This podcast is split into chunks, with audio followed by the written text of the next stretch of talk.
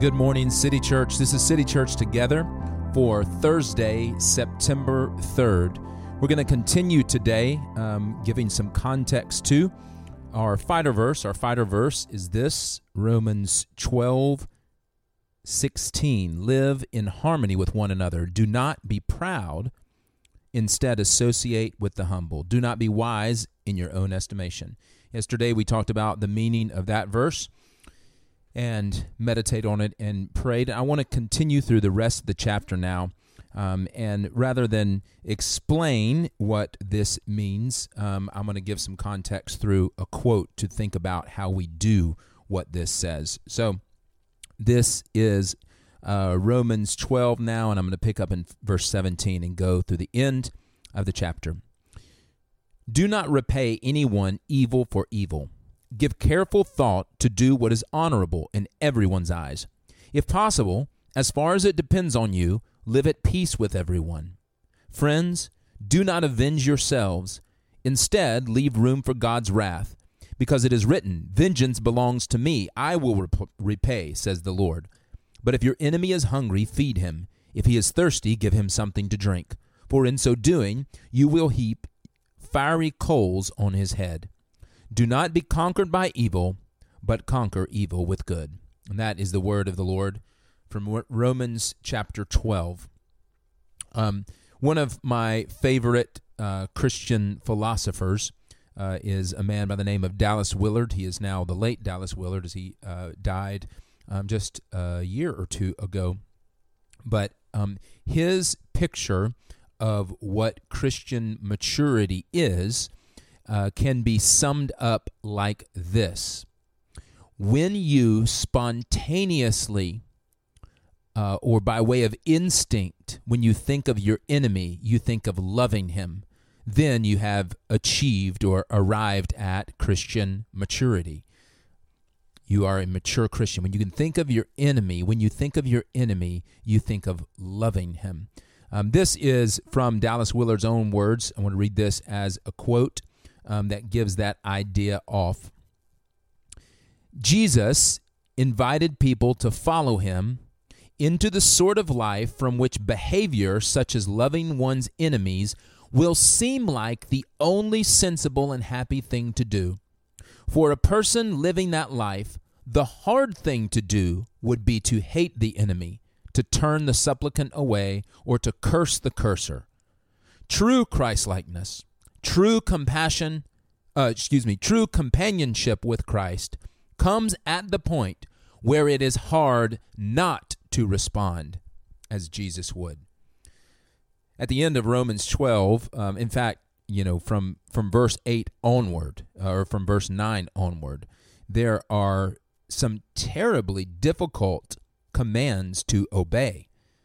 Um, even the commands early on to love one another are it's hard enough to to love one another to love those people that we consider to be a part of our family um, to rejoice in hope to be patient in affliction to be persistent in prayer. Those are all difficult things but have us you know have to do with us keeping our focus on god. But when we get to loving our enemy where we actually have to think about look at interact with someone who, frankly, we don't like very much, we don't like so much that we consider them to be against us or to want our ill or want our harm or, or um, to want to put us in a position of suffering. That is really, really difficult to do. And what Dallas Willard is saying about obeying this passage that if your enemy is hungry, feed him. If he's thirsty, give him something to drink. Um, conquering evil with good. What Dallas Willard says about that is that Jesus' call to us to love our enemies is not something that he wants us to do relying on our own resources. Rather, it is something that if we will follow him, if we will look to Jesus as the author and perfecter of our faith, as the writer of Hebrews says, if we will indeed come to him, bring our burdens to him, then the overflow of that will be loving our enemies the way that Jesus loves. When he says, when he says that Christian maturity happens um, when it is hard, quote, it is hard not to respond as Jesus would. Um, the very first thing that comes to my mind is um, any sort of discipline. Uh, so, a couple of things that had that during COVID have really taken off for me that I've been able to work in as habit are uh, practicing the piano because I've, I've never played the piano before and I wanted to learn. Um, so just before COVID hit, we had, we had bought a, a keyboard and had been gifted an old uh, piano, and I want to learn how to play it. Um, so I downloaded an app and I've started uh, I started practicing.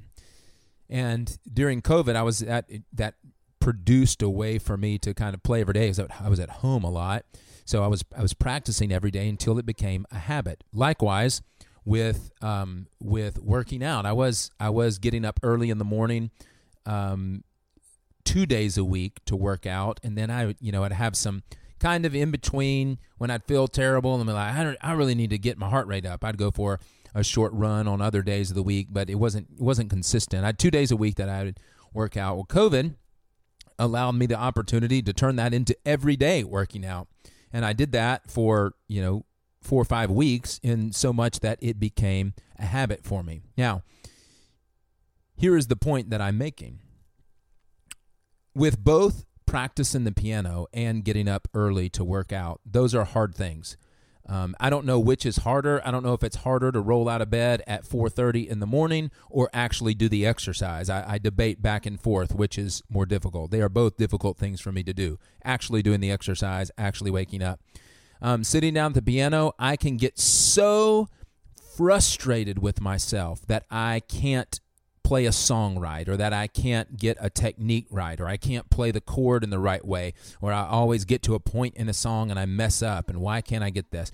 So it is definitely not the easy thing to do. I step into a lot of trouble and a lot of resistance in both of those areas.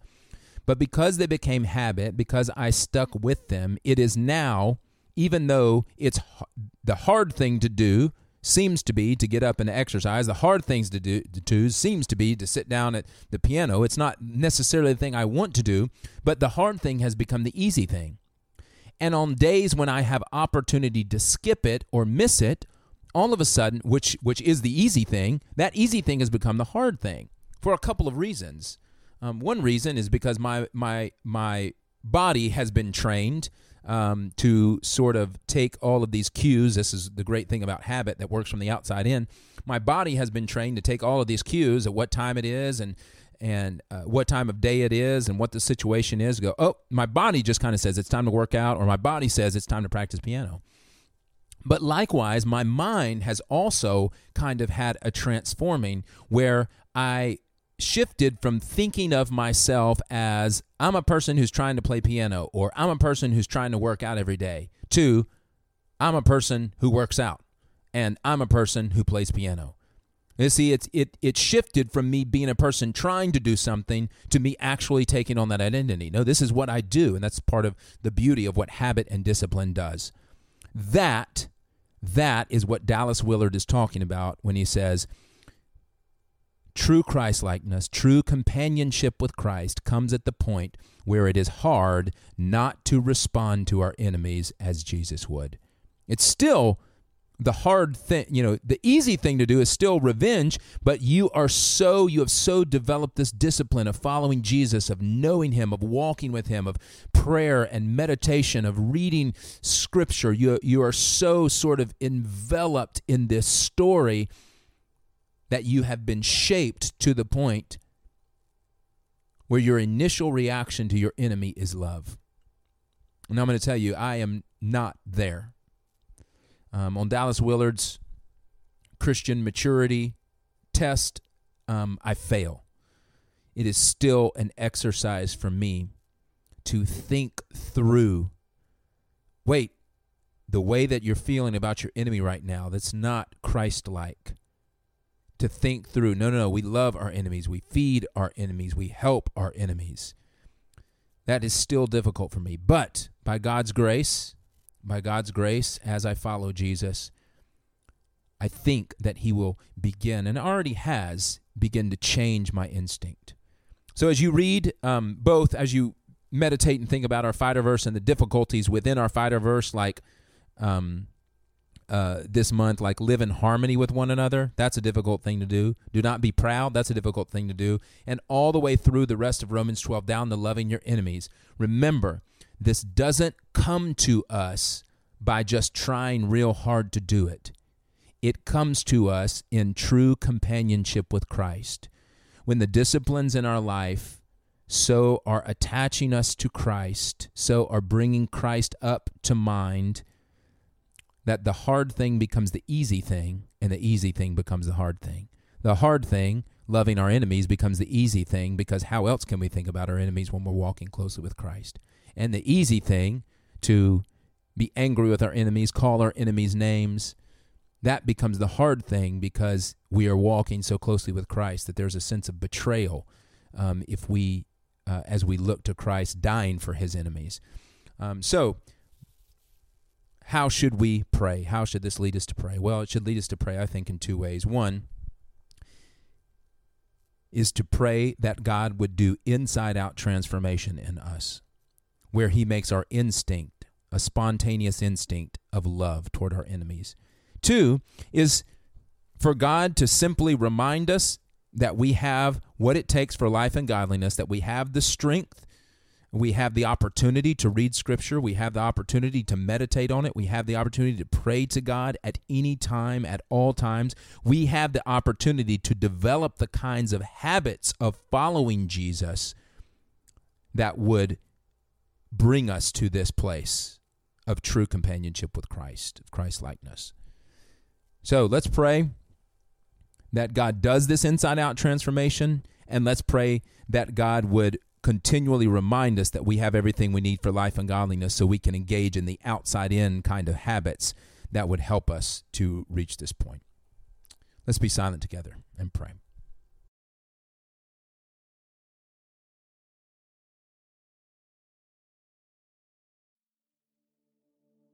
Heavenly Father, we need your spirit to do the inside out transformation.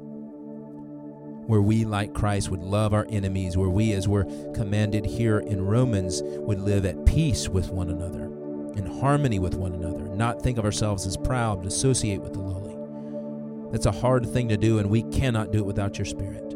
So please, Father, work in us as individuals and together as a church to make us Christ like. Also, Father, don't let us simply say that we want the Holy Spirit to move without doing some of the things that you call us to do that make the path of the Spirit's work smooth, like disciplines of reading Scripture, of prayer, all the things that would make the hard thing the easy thing and the easy thing the hard thing. So, Heavenly Father, enlighten us, give us the motivation um, to pick up our to pick up the scripture and read it and meditate on it and pray. Give us the motivation to develop the habits and disciplines in our life, Father, that would yield Christ likeness. In the name of the Father and the Son and the Holy Spirit. Amen. City Church, go and multiply the gospel.